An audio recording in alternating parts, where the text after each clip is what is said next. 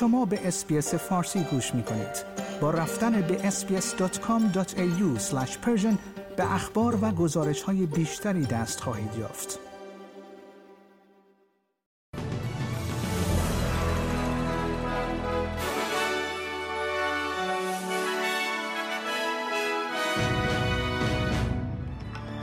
کمیسر پلیس کوینزلند به دو افسر پلیس که در یک ملک روستایی در منطقه وسترن داونز در ایالت کوینزلند کشته شدند ادای احترام کرد.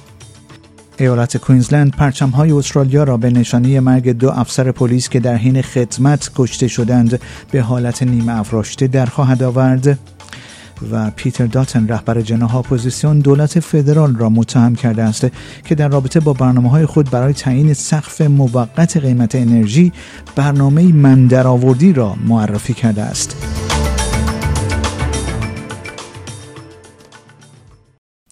درود بر شما شنوندگان گرامی این پادکست خبری امروز سهشنبه 13 دسامبر 2022 رادیو SBS فارسی است که من پیمان جمالی اون رو تقدیم حضورتون می کنم کاترینا کارول کمیسر پلیس کوینزلند به دو افسر پلیس که در یک ملک روستایی در منطقه وسترن داونز در ایالت کوینزلند کشته شدند ادای احترام کرد. این دو افسر به نامهای ریچل مکرو و متیو آرنولد هر دو 20 ساله بودند.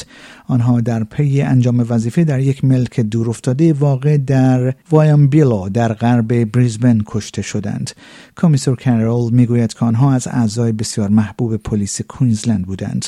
او مرگ آنها را تراژدی غیر قابل تصور خواند Four officers attended a property on Waynes Road in Wyambilla in relation to a reported missing person from New South Wales. Tragically, while in attendance, two officers were shot and declared deceased at the scene.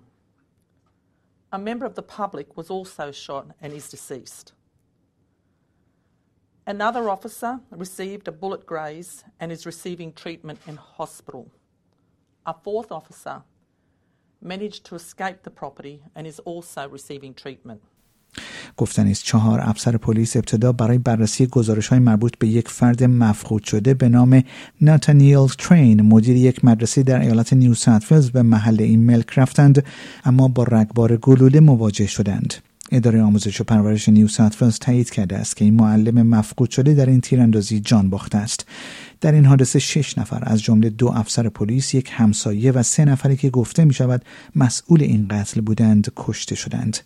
قاتلان بالقوه معلم سابق مدرسه برادر و خواهر شوهرش در درگیری با افسران پلیس به ضرب گلوله کشته شدند.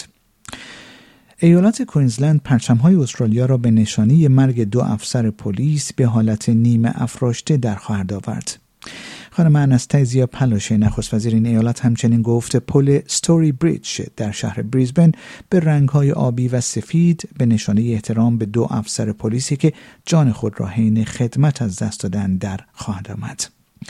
پیتر داتن رهبر جناح اپوزیسیون دولت فدرال را متهم کرده است که در رابطه با برنامه های خود برای تعیین سقف موقت قیمت انرژی برنامه من درآوردی را معرفی کرده است پارلمان استرالیا روز پنجشنبه 15 دسامبر برای بحث در مورد قانونی که سقف قیمت دوازده ماهه به ازای هر گیگاژول را از طریق دستور قیمت بازار گاز در شرایط اضطراری ارائه می کند به بحث و گفتگو خواهد پرداخت.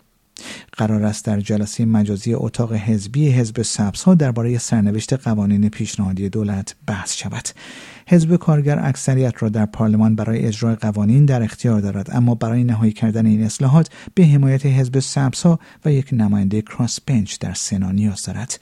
پیتر داتن به شبکه نه تلویزیون گفت که این برنامه فاقد کارایی است. They're taking gas out of the system, not putting more in, which is going to drive prices up. We're not supporting that sort of witch's brew of disaster. There are lots of analysts that are out there at the moment who are saying that this is the worst energy policy decision that they've seen in at least two decades.